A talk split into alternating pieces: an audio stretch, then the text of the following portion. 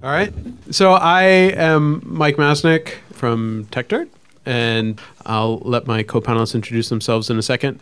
We are going to be talking today about basically we're getting artists and entrepreneurs and technology companies working together and being very forward looking and looking at opportunities. I think we've gone through many years of, of finger pointing and, and blame and, and concern about stuff. And um, some of it I think was perhaps cathartic and helpful, uh, and some of it I think was probably not very productive.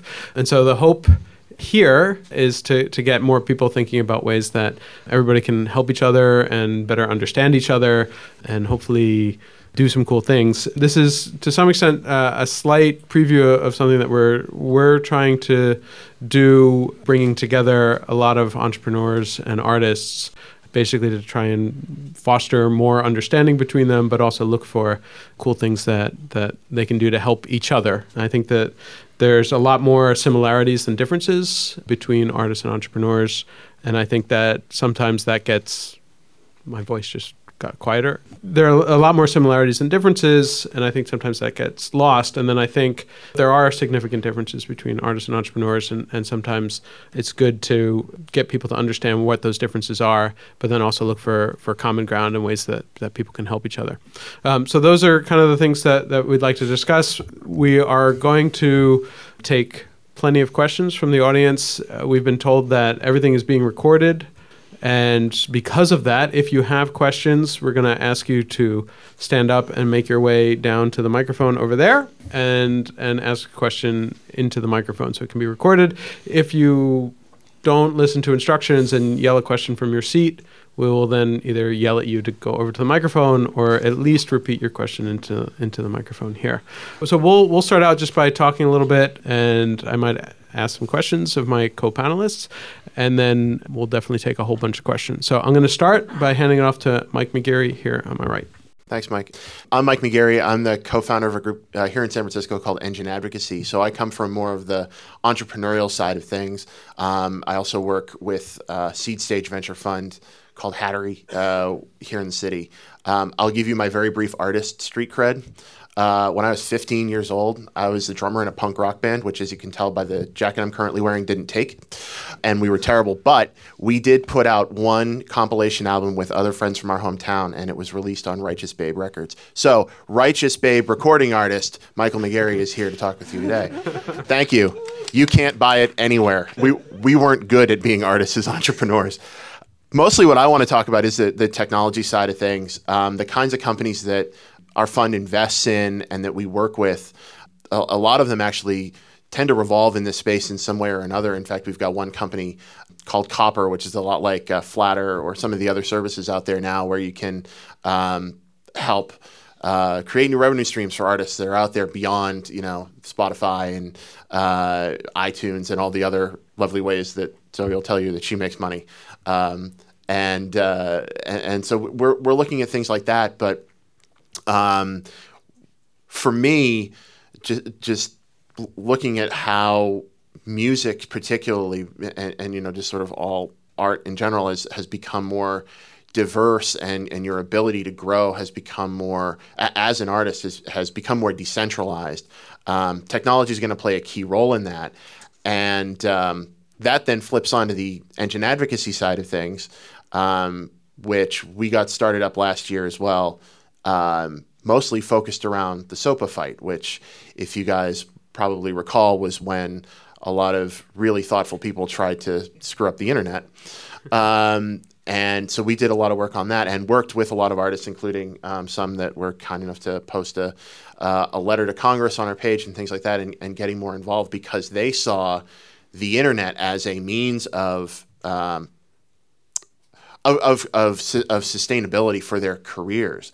And so this was not merely the fight for an open and free internet, which I think many of us will agree is is an imperative. But this was about making sure that um, you had the ability as as an artist to uh, sustain yourself and promote yourself and uh, and do all of these things. And it's this this network that's out there is is so key to to all of us. So um, I'll talk a little bit about uh, how how small business how artists themselves are small businesses and entrepreneurial and and some of the technology I think is important to that. But um, like Mike said, we, would love to hear your questions more than anything. Um, and I'll hand it off to Zoe now and see what an, an actual artist who's got real street cred and see what she's got to say. Um, so uh, I've been playing the cello since I was eight, and um, I'm sort of a DIY poster child. Um, I think you called me that, Mike. Sorry. That's okay. It's a good, it's term. Um, so I've been uh, composing and recording instrumental cello music and releasing it online through the internet. I released my first um, recording in early 2006 on iTunes. Um, and uh, so I've just been doing that pretty much, and um, in all of the crazy, intricate ways that an artist makes a living. And uh, that's been gradually increasing over the years, and it's going very well. Um, and my tech street cred is that uh, in uh, 1997, one of my first jobs was I was employee number seven of a software startup that did information visualization. Before we understood what data overload would be, information overload, and I was an information architect, and I was a you know jack of all trades, and did a bit of Java programming and those kind of things. Um, and uh, as you can see from hair that didn't work out. um, and I quit my tech job in um, 2003 to um, make music full time and to perform with the rock band uh, Rasputina. So. Um, so nowadays, I I find myself um, doing more and more business and less music, um, which I think is just kind of the way the world is if you're a DIY artist. Um, and uh, I feel that um, I feel this increasing need to sort of be an advocate for what I'm doing so that other artists can do it and just kind of put out my numbers. And so just this morning, I released again um, some income figures, a, a, percentage breakdown of my 2011 income. Um, and then earlier in the year, I had done like actual money numbers. And so just to sort of put that out there so that artists can see um, how this is possible for someone in the niche. So. Great. Um, so, well, let me start out by, um, I mean, sort of asking the, the very broad, basic question, which is, you know, given the topic um, of you know bringing together the tech and the and the artist side of things, or the the entrepreneur and the artist side of things, what do you think? You know, what do you think are the keys to um, to, to getting those two sides to, to work together more and, and to foster more understanding between the two because I think yeah. that you know there is a legitimate difference in a legitimate area where I mean you guys may have you know some uh, experience on, on both sides but I think that you know I think both of you guys would recognize that there's there are definite um, misunderstandings and differences between between those sides of things so what what do you think um, you know, what do you think are the key issues in terms of bringing them together? Well, um, for me, I've never really seen much of a division between myself and the tech world. It's like I am in the tech world because my income and my living is made entirely on the internet, and I use tools that are made by other nerds. Um, and I feel like they're my people, you know, um, because we're doing kind of the same thing. We're, we're confronted with a new whole, you know, virgin territory, and you're experimenting and trying things to make it work. So it's like we're doing the same thing.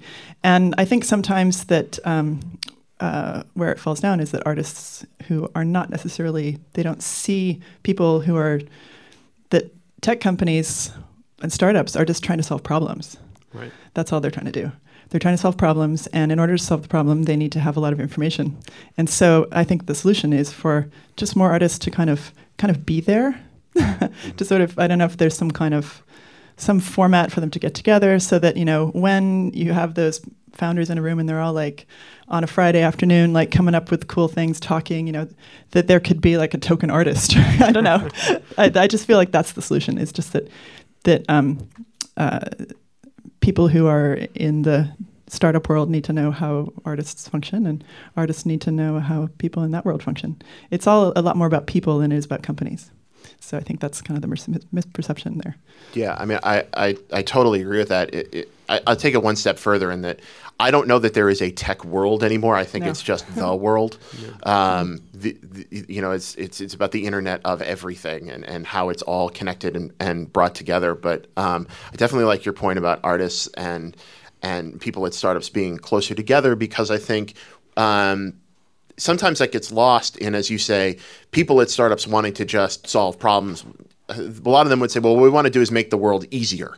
Um, and I think as part of that, a lot of them don't necessarily see how art and music sort of fall into that as, you know, as a democratizing force in a lot of ways. And so I think you're right. I think the closer that we can get um, between these communities is, is going to be key. But um, I, I also think that as as entrepreneurs, as as captains of small business, I mean, uh, musicians have, have been doing that forever. I mean, the, before it was cool, musicians were small businesses. You got you know you go out and you open your guitar case in a subway station. You're a small business. I mean, when you or when you get to you know be like Zoe and, and other artists, and you're playing shows all over the world and selling music online and and all that, like you are definitely a small business all to your own, and you run into many of the same problems. So artists thinking of themselves as being entrepreneurial as well, I think is is key to this, and then understanding that the world um, is there to to make things easier for them at this point is is going to be really uh, an, an, an interesting dynamic as we go forward. Yeah, it's interesting. So, um, you know, I mentioned this this session that we're having tomorrow that we're you know bringing together artists and entrepreneurs, and I've noticed you know one of the questions that we've asked everyone who signed up is, um, do you consider yourself an artist or an entrepreneur, eh, or both, or neither, or something entirely different? And so far, I mean, I think it's actually a question that a lot of people struggle with, mm-hmm. um, and you know, and I I had you know some of the people actually email me directly and be like, well, you know, sort of trying to get a deeper understanding of like, well, how do, how do I define myself? And it's like, you know, I shouldn't be defining that for you, but I think that it actually highlights a really important point in that, you know, all of these lines kind of start to blur together, um, and I think. But I think that you have to be conscious of that to some extent, and that if you, you know, if you're um, you know, building a startup in the space and you think that like I'm just a techie, you know, without bothering to understand, you know, what is happening with with artists or even recognizing that you know as an entrepreneur you're creating something right? It's it's not you know it might not be art or music but you're still you're, you're building something you're creating something new um, and hopefully something wonderful that people love. Uh, you have sort of similar challenges and at the same time on on the art side recognizing that you are also an entrepreneur you know i think you know part of the reason why we asked that question was to sort of try and drive people to realize that you know mm-hmm. you can't necessarily directly classify anyone into completely one or the other mm-hmm. um, and so i think the more recognition there is of that fact that everyone sort of you know that those lines are are very very blurry is important and then the second thing to your point is is just getting more people to know each other mm-hmm. um, you know there was just this study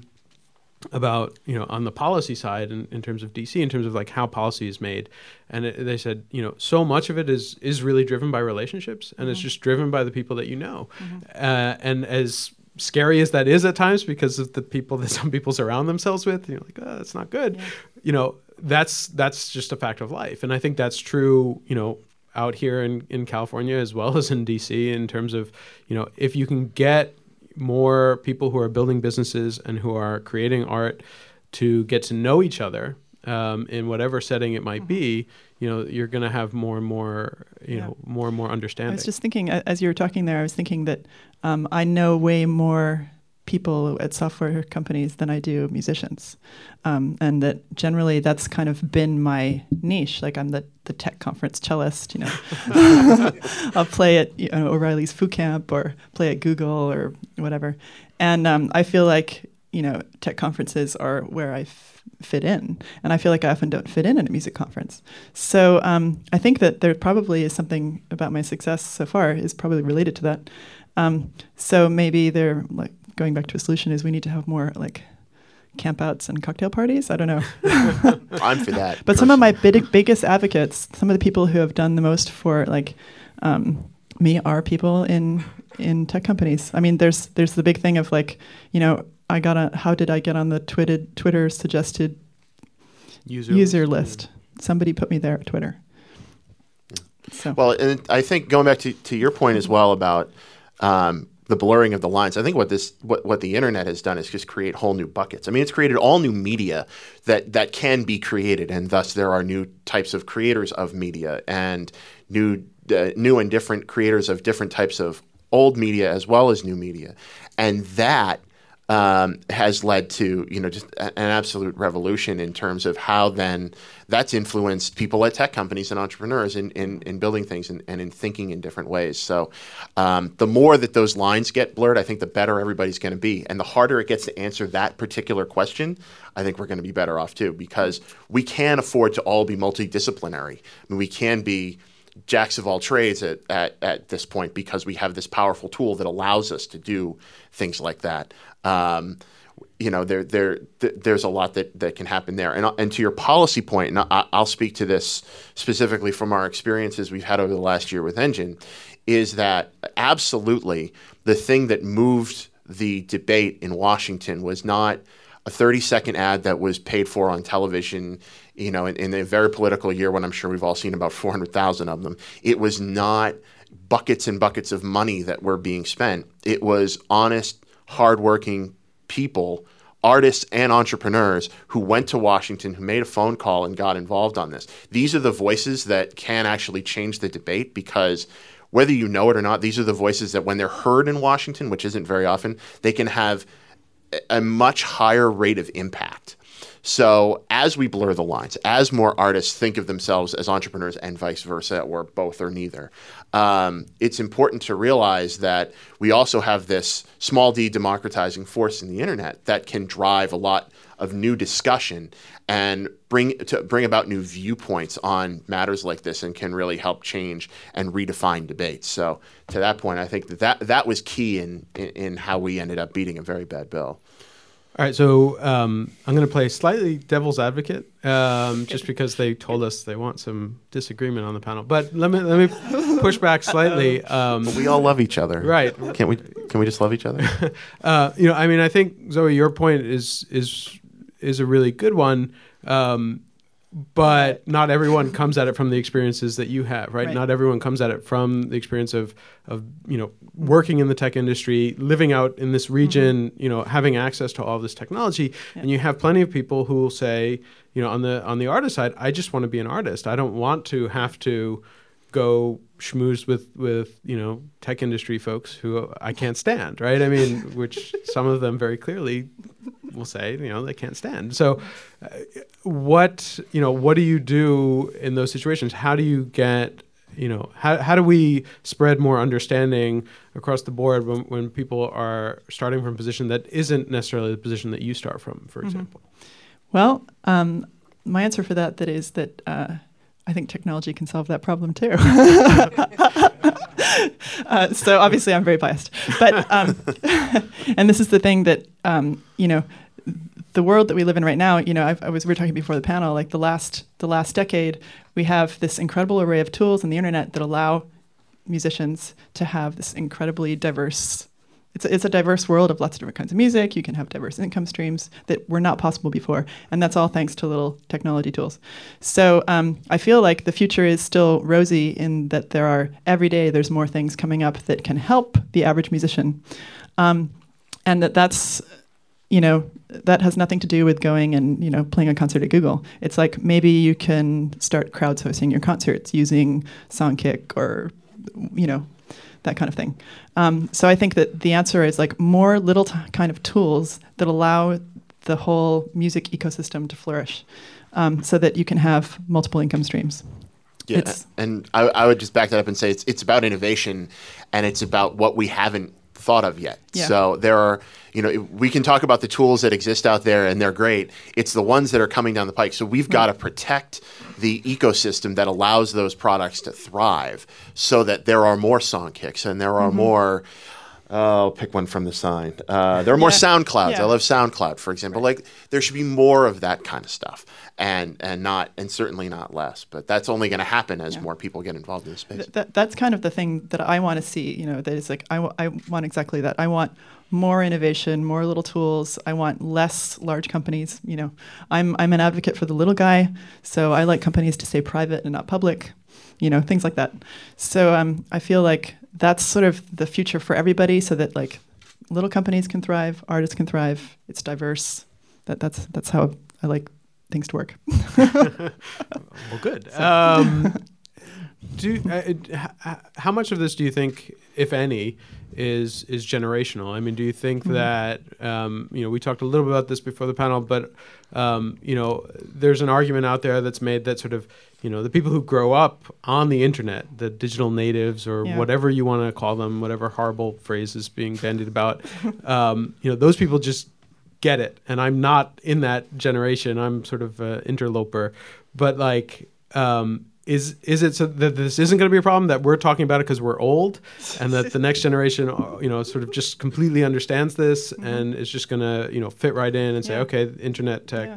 Music, whatever. all I don't know. I, I had this like one of those wonderful coffee fueled thoughts that you know you have like right after you've the, five minute period after you've had your coffee, and it was that the whole thing, the whole um, debate right now is that just a generational war between Gen X and the millennials, um, and being that. Uh, you know, the world of um, file sharing, I'm going to call it file sharing, file sharing and such was, um, you know, I'm I'm 40, so it was my generation sticking it to the man. You know, this is our this is our like moment, and then that um, the rise of sort of file sharing, I mean, um, streaming and what have you, is kind of the next generation taking over, and that um, generations can never coexist. They have to like try to eliminate each other, and so you end up having these like incredible rhetorical wars that don't really go anywhere. That's just all about like, no, you cannot make money selling music. music has to be free. Like they, just just these ridiculous debates, and I'm like, come on, can we all coexist? and so. Um, I've I've was uh, I'm just starting to see it a little bit more in those terms. So I don't know if, if that's valid, but um. well, I, and I think that that that generational gap is just getting shorter. I think that. Uh, you know, with with the rise of the internet, every everything's gotten sped up, right? Like it all seems like the world's moving at a much faster rate than it used to. But I mean, I am I'm 28 years old, um, and which means I'm ancient uh, in in regards to like digital native music, internet culture. Like I remember Napster. I have a 16 year old cousin that only listens to music on YouTube. Mm-hmm. His father is a professional musician in New York City. So like it's there's there's a gap there, mm-hmm. like and, and that's just shortening. I would never go to YouTube to listen to music. I just don't. Think YouTube's a fantastic resource, but like it's a for video. Why would I? I don't mm-hmm. get it. Like, and I'm just I've aged out already. So you can look at you know from 40 to 28 to 16, and there's three pr- really different perspectives on what we conceive and grew up to perceive music to be, and how it's sold and distributed and all the other things. Mm-hmm. Um, so that time gap's just getting shorter. It's different from you know like my parents' generation who grew up with you know 78s and then 45s and and all that you know to where you know someone looks at me and starts talking about an eight track and yeah. you know I have no idea. Well, I was thinking like sort of like you know to maybe keep going on this like perhaps invalid generational war idea but the the you know the whole the thing with like napster and the record companies that was like the boomers versus generation x yep Sure. So you know, I think of the record industry as like the, the boomer generation, like the, the other generation, and then um, so um, so my world has been this you know incredible flourishing of like you know taking down of institutions, which I think of as being kind yep. of. and so um, and now we're going to the next phase of of um, the. I was in this unusual position where I found myself for the first time arguing against a music tech company, and I was like, "Whoa, I am the man." and it was it was that um, it was when I, I kind of perceived a lot of uh, press about. It seemed like the you know the the huge cloud of, of news stories was about Spotify and about how musicians are no longer going to be making music selling music and that the only way forward is just to you know just give up and try to become huge on Spotify and I found that I was kind of like arguing against that idea. And it was the first time that I'd done that. And so that's when I got this idea that perhaps it was like a slightly generational thing. Um, and uh, so I'm still in the position that, you know, it's not that I'm against streaming, but just that I want all these other things to flourish. Um, and my world of niche is not about mainstream. I don't even know what mainstream people do because I've never been one. like, I don't know how you listen to music or like all that stuff.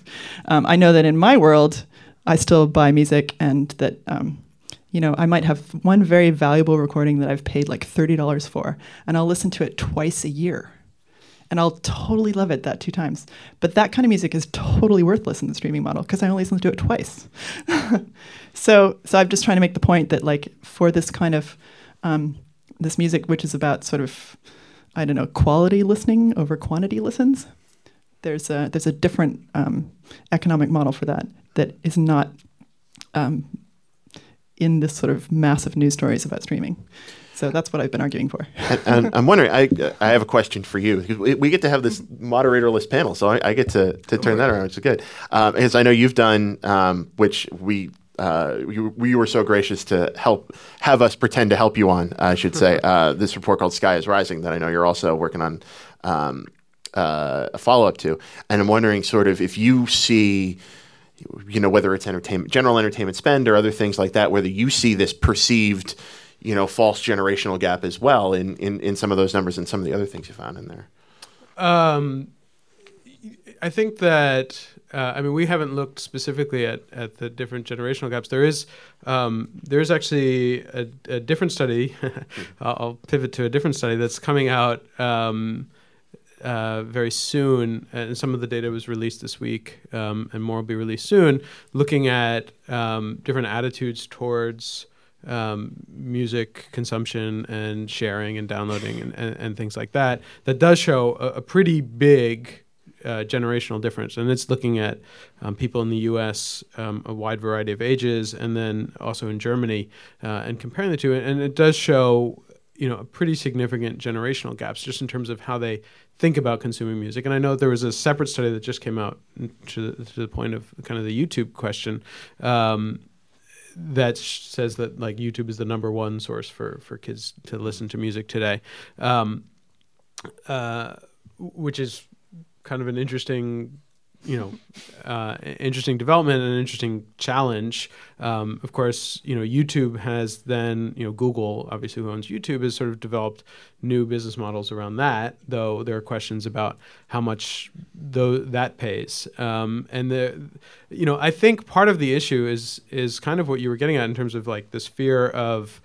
Um, you know, perhaps one company dominating or, or sort of one company taking over. And I think this is something that that just goes in cycles in the tech industry no matter what. I mean, you always see this where you know whatever company is dominating suddenly people who really kind of celebrated it for a while suddenly get a little fearful. And you saw it you know happen with microsoft mm-hmm. in the 90s where suddenly they got too big and you're seeing it happen today with google and facebook and people suddenly being very worried that they're sort of you know the dominant player sometimes to the point of the government getting involved and saying this is an antitrust issue. Um, but but you know even with a, a company that's smaller like spotify i think there's there are worries that people have that that they're becoming too dominant. And then um, you have sort of this mental shift, um, you know, from you know, and and I mean, I skipped over Apple because right, I mean, they were certainly they're certainly. Uh, oh right, Apple, yeah. that little company, that little that little tiny company, which that. actually did, is in, in the midst of a big antitrust fight on the book side, um, but you know, certainly could actually um, turn into an issue for on the on the music side too, mm-hmm. which is that you know a lot of a lot of what technology does well is you know make things really efficient. And when that happens you get these sort of you know pools you know for lack of a better word where sort of everyone sort of you know gravitates to what is working. And and I actually think that um, you know part of um, I'm sorry I'm jumping around a little bit but part of what um, what is happening is that because there isn't this clear path right? So in the past you sort of had a you know the rules for if you wanted to be a professional musician where you sort of went you know x y and z you tried to get signed to a label and and mm-hmm. you know did did these things uh, and if you didn't you you weren't a musician for the most part right and now of course there's a lot more options but the the the rules are a lot less clear and so the amount of options that you have is sort of very very large and that's actually very very confusing and in a lot of cases very very scary because you don't know what what you need to do. So people experiment in very different ways but you know i think a lot of the concern that that that i see um, isn't necessarily generational but is people who just want someone to say, here's the path, right? Mm-hmm. So here's what if I want to be a successful musician or if I want to be a success, I want to be able to, you know, follow these steps. And if I succeed, I succeed. If I don't succeed, I don't succeed. The problem is I don't know what that is today. And so when you see something that starts to be a little successful, like, you know, iTunes, that's not a little successful, but you know, big successful, and then Spotify and some things like that, then suddenly everyone sort of focuses on that as that is the Right. solution. Right. And therefore, if that alone is not replacing the old system, suddenly then they get really, really concerned and say, well, you know, I bet everything on Spotify and then I get my check and it's eight cents. Right. That's a problem. And so I think that that is part of the, the, um, I, I wouldn't say that it's an educational gap, I, I- but I think it's part of the the gap that that needs to be dealt with, just in terms of the the mental, um, you know, getting over that that hump of of recognizing that none of these guys are going to replace the the old way of doing things, and and for many musicians that's probably better. Right. For a small group, maybe it's worse. But yeah, Oh, oh no, I was going to say um, this kind of go, goes back to the artist as entrepreneur because um, after you know I, I've been through this period in the last couple months thinking about this stuff, and I decided in the end that everything's still fine, um, and that it's you know whatever the the you know just like you said the the press is like always what is the story, what is the new story, and that's what you know makes the news. So um, I'll still continue to sort of be an advocate for this like other road over here, but I decided that it's okay, and that um, going back to this idea of like artists, some they just want to see like what is the roadmap. And I think that really is kind of the crux of the problem right there. and um, so like I never had any expectation of a roadmap, and I'm you know I've I've said before you know if the doors are closed, make your own building. Like that's my that's sort of like my motto for life. um, so that's how I'll operate. Whereas like if suddenly streaming closes some door, then I'll just make another building to make some more money in. Um, and so I do think that there is kind of like a slight shift that needs to happen in artists' mind so that, that that is kind of how the world is now. Right. And that's not just in music, that's in everything else.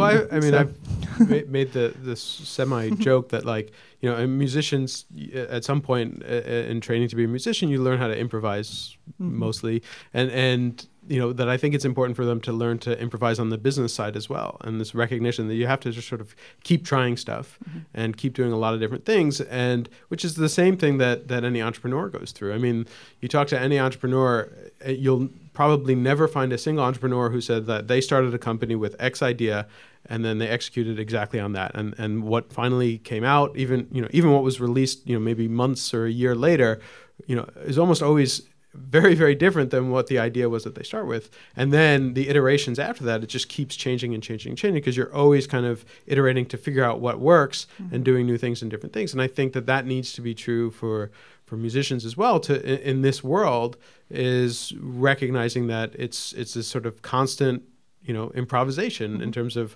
well let's try this and let's go there and see if that works. And if it doesn't well don't do that again but mm-hmm. you know let's try something different.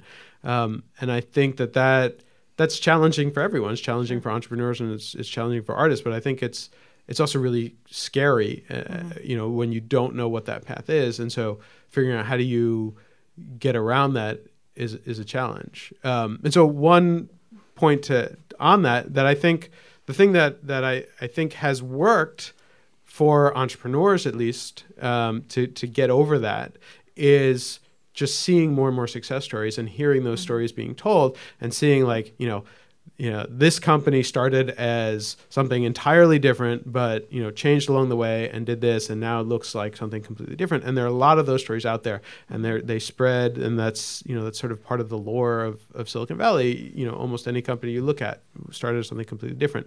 Um, with artists I, there are some stories out there the success stories i mean poster child, you know, whatever it is, where people can can look at that. And I've definitely heard from artists who see stories of of the do-it-yourself success successes and say that that inspires them. Mm-hmm. But I don't know if those stories are as pervasive mm-hmm. as it is in the, in the entrepreneurial world. Right. Well, Yeah. that, that's that's a that's a call to action there. I've been trying to really encourage other artists to be public with their income, just to kind of talk publicly a little bit more about things. You know, post blogs, just talk about this. You know, you, can't you can't. Nobody's going to make the world fit you if they don't know what your world is. you know, so like even if they were going to just make the world fit you, but as an idea. So um, so I really feel like sometimes I feel like the only person out there talking about it. Um, there's, there's a few more, but I feel like you have to sort of drag artists kicking and screaming. but I think, I mean, I think that kind of transparency is is really is valuable as well. Just in not only not only is it um, sharing and sort of helping other artists, but I think it it um, in many ways helps fans kind of understand you as well, and and Sure. make them you know more supportive of you when when they understand those things. Right. Yeah, I, I think anything that, that educates the consumers of music to how to be better consumers to better support you is for, for the ones that really want to be part of this. I think is it can only be good. You know, whether or not people listen, we can't control for. But the more that you get the understanding that you can have, as we all we all now want to have this personal connection with whether it's brands or particular artists or companies, whatever whatever this millennial generation idea of that is. The more that personal connection is built, now that we have the tools to do that, um, getting more good information out there is only The- only be good things. There are at the same time though it's not it's definitely not a safe thing to do. Um, you know, a lot of artists who um, tend to you know there there is kind of a tradition of like if artists start talking about finances and money and economics, people say shut up and make music, um, and that uh, you know. I think again because I've sort of grown up in this era, I'm used to the idea of like comments and arguments, and it's like it's fun, and I love a good debate. And um, but uh, I was thinking about the band uh, Grizzly Bear, who had tweeted to their fans like, you know, if you want to help us, the best thing you can do is buy an album, and that sparked like this whole online discussion about how back ass words that was, how about wrong that was, um, and uh, it was a big discussion. I was like, wow, that was pretty interesting. I think they were just not prepared for it, and there was kind of like silence on their end, like. Yeah, Um, I, well, I think that's that is a challenge where if you are going to be open and transparent, is that you have that there's backlash and Yeah. um, and we were also talking before about the Amanda Palmer situation where um, which actually gets another thing, which is sort of Yeah. you know the, the the rise of Kickstarter in terms of um, being or or similar platforms as, as Right. being important in this space, but that which has some benefits of, of additional transparency. I mean, you can see how much is, is raised and in, in what ways, um, which is which is sort of a different aspect to these things, but also then leads to potential backlash, such as you know Yeah. th- everyone knows the, the backlash that happened with uh, Amanda Palmer. I'm anybody who doesn't heads. know about it? Yeah, anyone not know? We, we have a couple. So the very very quick version. sh- I mean, she raised like over a million dollars on Kickstarter. It was a big deal. And then when she went on tour, one of the things was that she asked uh, for volunteers to to play a few songs on stage with her, and there was a big uproar about whether or not that was appropriate, considering that she had raised you know over a million dollars. Should she have um, then just hired musicians to be on stage? Though she had a, a band, and there's a lot of Yeah. other aspects to it, but it, it created sort of this big discussion, and eventually she she did agree to, to, to pay the volunteers, even though some of them I guess were just like, no, no, we're Don't happy pay to me." be volunteers. We just want to be on stage with you. That's cool. But um, uh, but it, it leads to this sort of you know there's this sort of interesting challenge of when you are open and transparent, and then if you go from a situation where you know uh, there may be you know there may be a, a, this inflection point where you know you can start with no money and then everyone wants to support you and then if you have a lot is there is there a problem? And you know one of the things that that I saw you know I, I think that there's sort of this standard line that like oh you know um, you know the kids today you know don't want to support musicians because they think they're all rich. And and I don't think that's true. I think that's sort of this weird myth that that got out there. And you know some people will say that maybe just about like certain rock stars or whatever. But you know but then you see these stories like when Amanda raised one over one million dollars the people who bought into it were absolutely thrilled and were excited. There was a big party, and people were like, they, it was like they they felt it was almost validating them as well. The fact that they would support an artist who could then raise over a million dollars. We saw the same thing in sort of the comedy world with, with Louis C.K., who raised over a million dollars by selling his his comedy special for five dollars, and people were were absolutely thrilled that he made a million dollars in less than two weeks. And you know, so I think that but but there is that fine line where it's like everyone is thrilled up to a certain point Yeah. when they they think you're misusing the money. yeah, so it might be about sort of like as long as the artist is still, you know, doing the right thing in the eyes of their fans. Like as soon as like they start acting potentially like the man, Right. then it all falls down. but this also, I think, this goes to you releasing percentages from your tax return too. Yeah. And we were talking about this before about, well, I made this 18% from, you know, uh, from performance. But that's the lowest margin that I've got. So, uh, Mm-hmm. you know, you can make a million dollars, but okay, how much of that was spent on gas for the van to get to the venue in Raleigh Right. to play the show, and how much of that went into, you know, pa- you know? So there's everybody hears a million dollars and goes, "Oh, that's a lot of money." That's so great. She made all this money and, and now she's doing this. And what you don't hear is, yeah, but then I had to, you know, I had to put gas in this rickety old van and, and do that kind of thing. And it's like, okay, you're supporting people. And it's it's an interesting use of uh, of wording in terms of raised a million dollars. Like Louis C.K. raised a million dollars. Amanda Palmer raised. They made a million dollars. They went out and this is their job, and people paid them for a service. In Louis C.K., it's laughing your ass off. In Amanda Palmer, it's really good music. It's it's paying for that. Okay. No, no, no, no, no, no, no. She's a friend. I was. I was- shouldn't- I was an shouldn't say that She at a music Amanda's, conference Amanda's a good friend, so Okay. she her music's good. It's she sells an experience. I was Yeah. going to say. Okay, so she sells an ex- well. Th- That's even better. She sells an experience. That's that's that's a good way but of I, putting but I think that uh, to some extent, right? I mean, that's that's what a lot of creativity is today. I think that's true of you know a lot of successful artists in almost any field is that they're selling an experience. So we we're we've been talking, and I said we were going to take uh, qu- questions from the audience, and, and we haven't. Um, so there is a microphone over there. We really are going to take questions if people line up. I was thinking because then people have, have to walk. Can they ask questions and we could repeat them? we can We do can do that, that too. So you don't have to So get if, up. if anyone is lazy and doesn't, uh, Sure. so I He, asked if I could repeat my income break breakdown. Uh, I just posted it this morning on Tumblr, like slightly before this panel. So if you go to zoekeating.tumblr.com, you can see my income from 2011 because I just finished my 2011 taxes last night, uh, thanks to tax extension. and uh, so roughly, um, music sales were 43% of my income, and live concerts are 18%. Um, and the rest are broken down. I've, I've forgotten now what I put up there, but if anybody you has Tumblr, you can you can see. Um, and uh, like performance royalties from ASCAP and Sound Exchange were like two percent, um, 0.4 percent for a commission, things like that. Um, and the thing about that, oh, and uh, licensing was uh, I think twenty three percent. Um, so the thing about those numbers is that uh, when I was looking at them, it was interesting because they, they change slightly every year. And as I've gotten more known, it started out for me that the perf- the uh, music sales were actually the highest. Like a few years ago, my music sales were 75% of my income, and I made nothing from performances because I never got the memo that you can't sell music, and I instead gave performances away for free. that was that was my model. I performed mostly for free, and um, performing was my loss leader, so that then I could, you know, become more more known.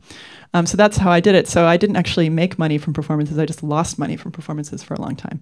And then as I got more known, the performance fees have gone up and licensing has gone up. So that then sales have gone down. I mean, percentage wise.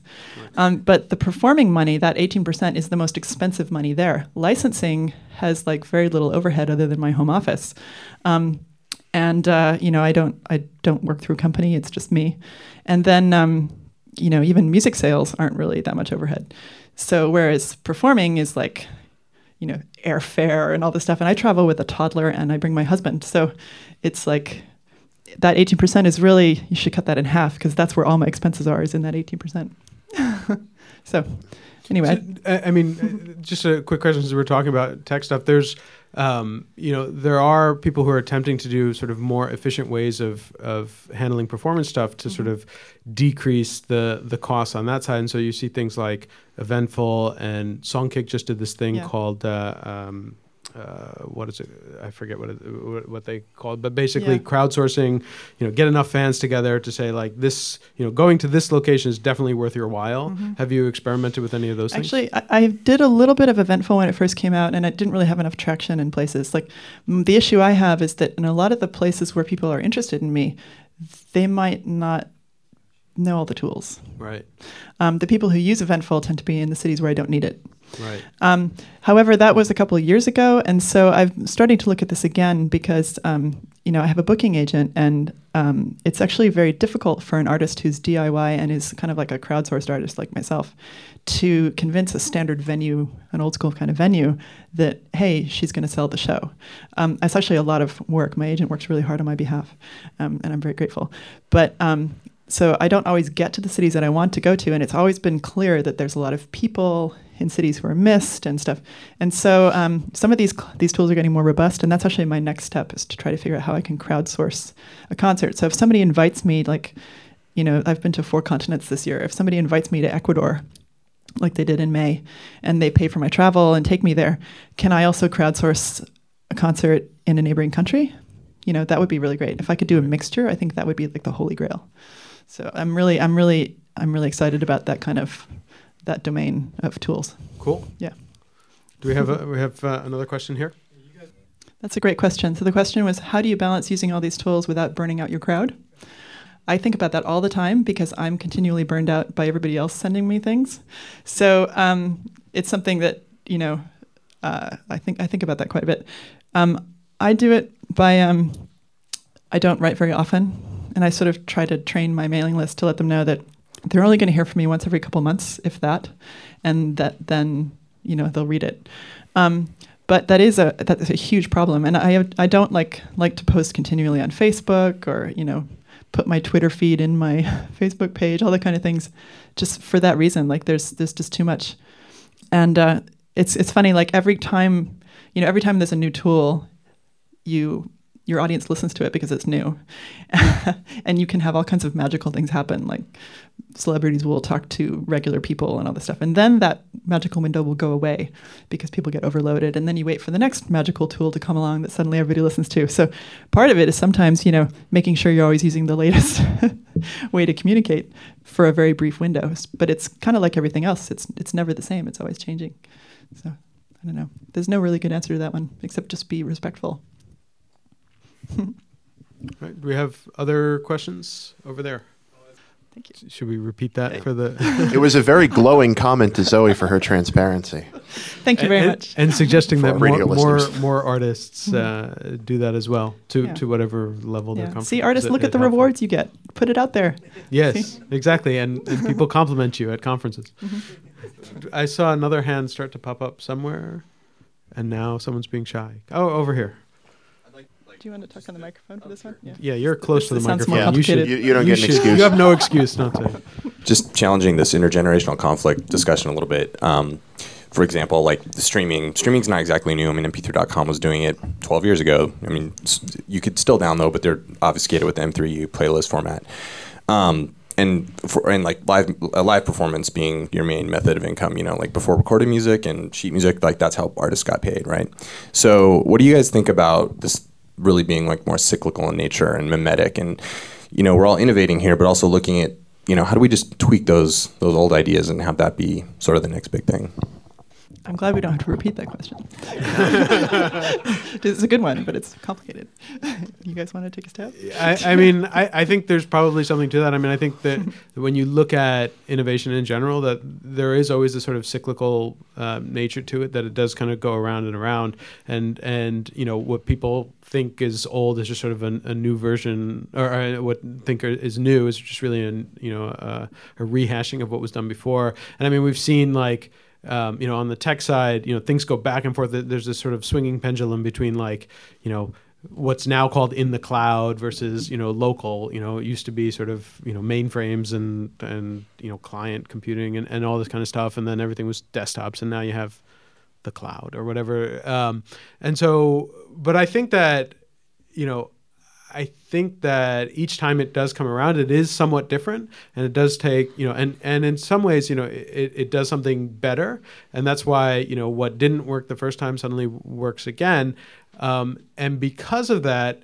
you know, I would say in some cases it. You may be right that it, it's not a, a sort of intergenerational fighting. It's just you know sort of this this cyclical thing. But I also think that sometimes that that actually increases the sort of generational issue, which is like you know when the cloud comes along and the people who the old timers who looked at you know mainframes and client computing they're like ah we've been there and done that and that sucks and they write off anything about what's new and interesting about you know the new setup and so you know and i think we see the same thing where it's like okay yeah you know streaming it's been done before but you know spotify is actually much nicer and much user more user friendly than what was done before, uh, and it lets you do a lot more things than what was done before. And and the addition of mobile to that is very different than you you know you didn't have that that same sort of thing.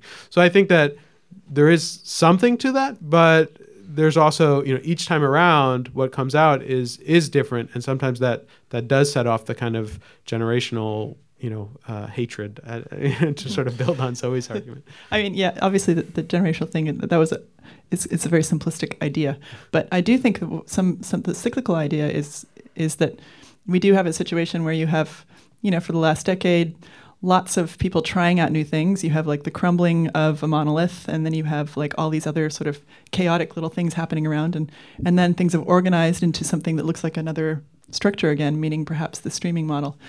Um, and then I just feel like uh, with anything, it's you know the current norm is all about what kind of inputs are going into that that like little algorithm, and so I feel like it's my job and other artists' job to sort of be a little input into that to sort of keep things slightly chaotic. um, you know, slightly anarchist view of like I think chaos is that sort of slightly chaotic view is is is better for me personally. I, I think we have time for one more question in the in the back section there. What do I think about video live streaming? Um, this is where I feel like I need some sort of like digital advisor because again, I don't consume any of these things, and so I've I've tried to watch video and I, I just get bored. So, um, but I, I'm sure that it's not boring to other people, and people have said like, "Hey, this is a great way for you to have concerts around the world without having to drag your toddler around um, on an airplane." And um, so I'm all for it, but I'm I'm not totally sure if it would have that same visceral, cathartic, you know, result that a concert does, which is what I'm that's my whole thing is all about creating sort of cathartic musical experiences. yeah, it could it could Should, help. should I- we repeat yeah. the? oh yeah. sorry, So that do, do I think that um, it could that live live video streaming could help me like economically? Well, it's another thing. It's another little piece. So the more the better. so I'm, I'm sure that it would definitely help. I don't see. I, I don't think it would hurt. So that's a, that's usually my my gauge for if I would do something. Is this going to hurt? you know, and usually the answer is no. So then I do it. All right. Um, do, do, that's yeah. It's a good motto.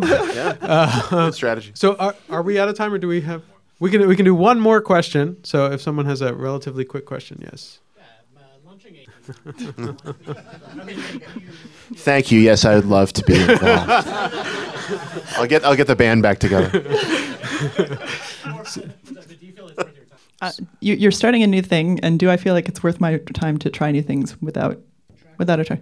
Um, I always feel like it's worthwhile trying new things. Uh, There, there is this this thing where, as you get more successful and as you get older, your your window of time gets smaller and smaller and smaller. So I feel like I have to evaluate things in advance a lot more than I ever did.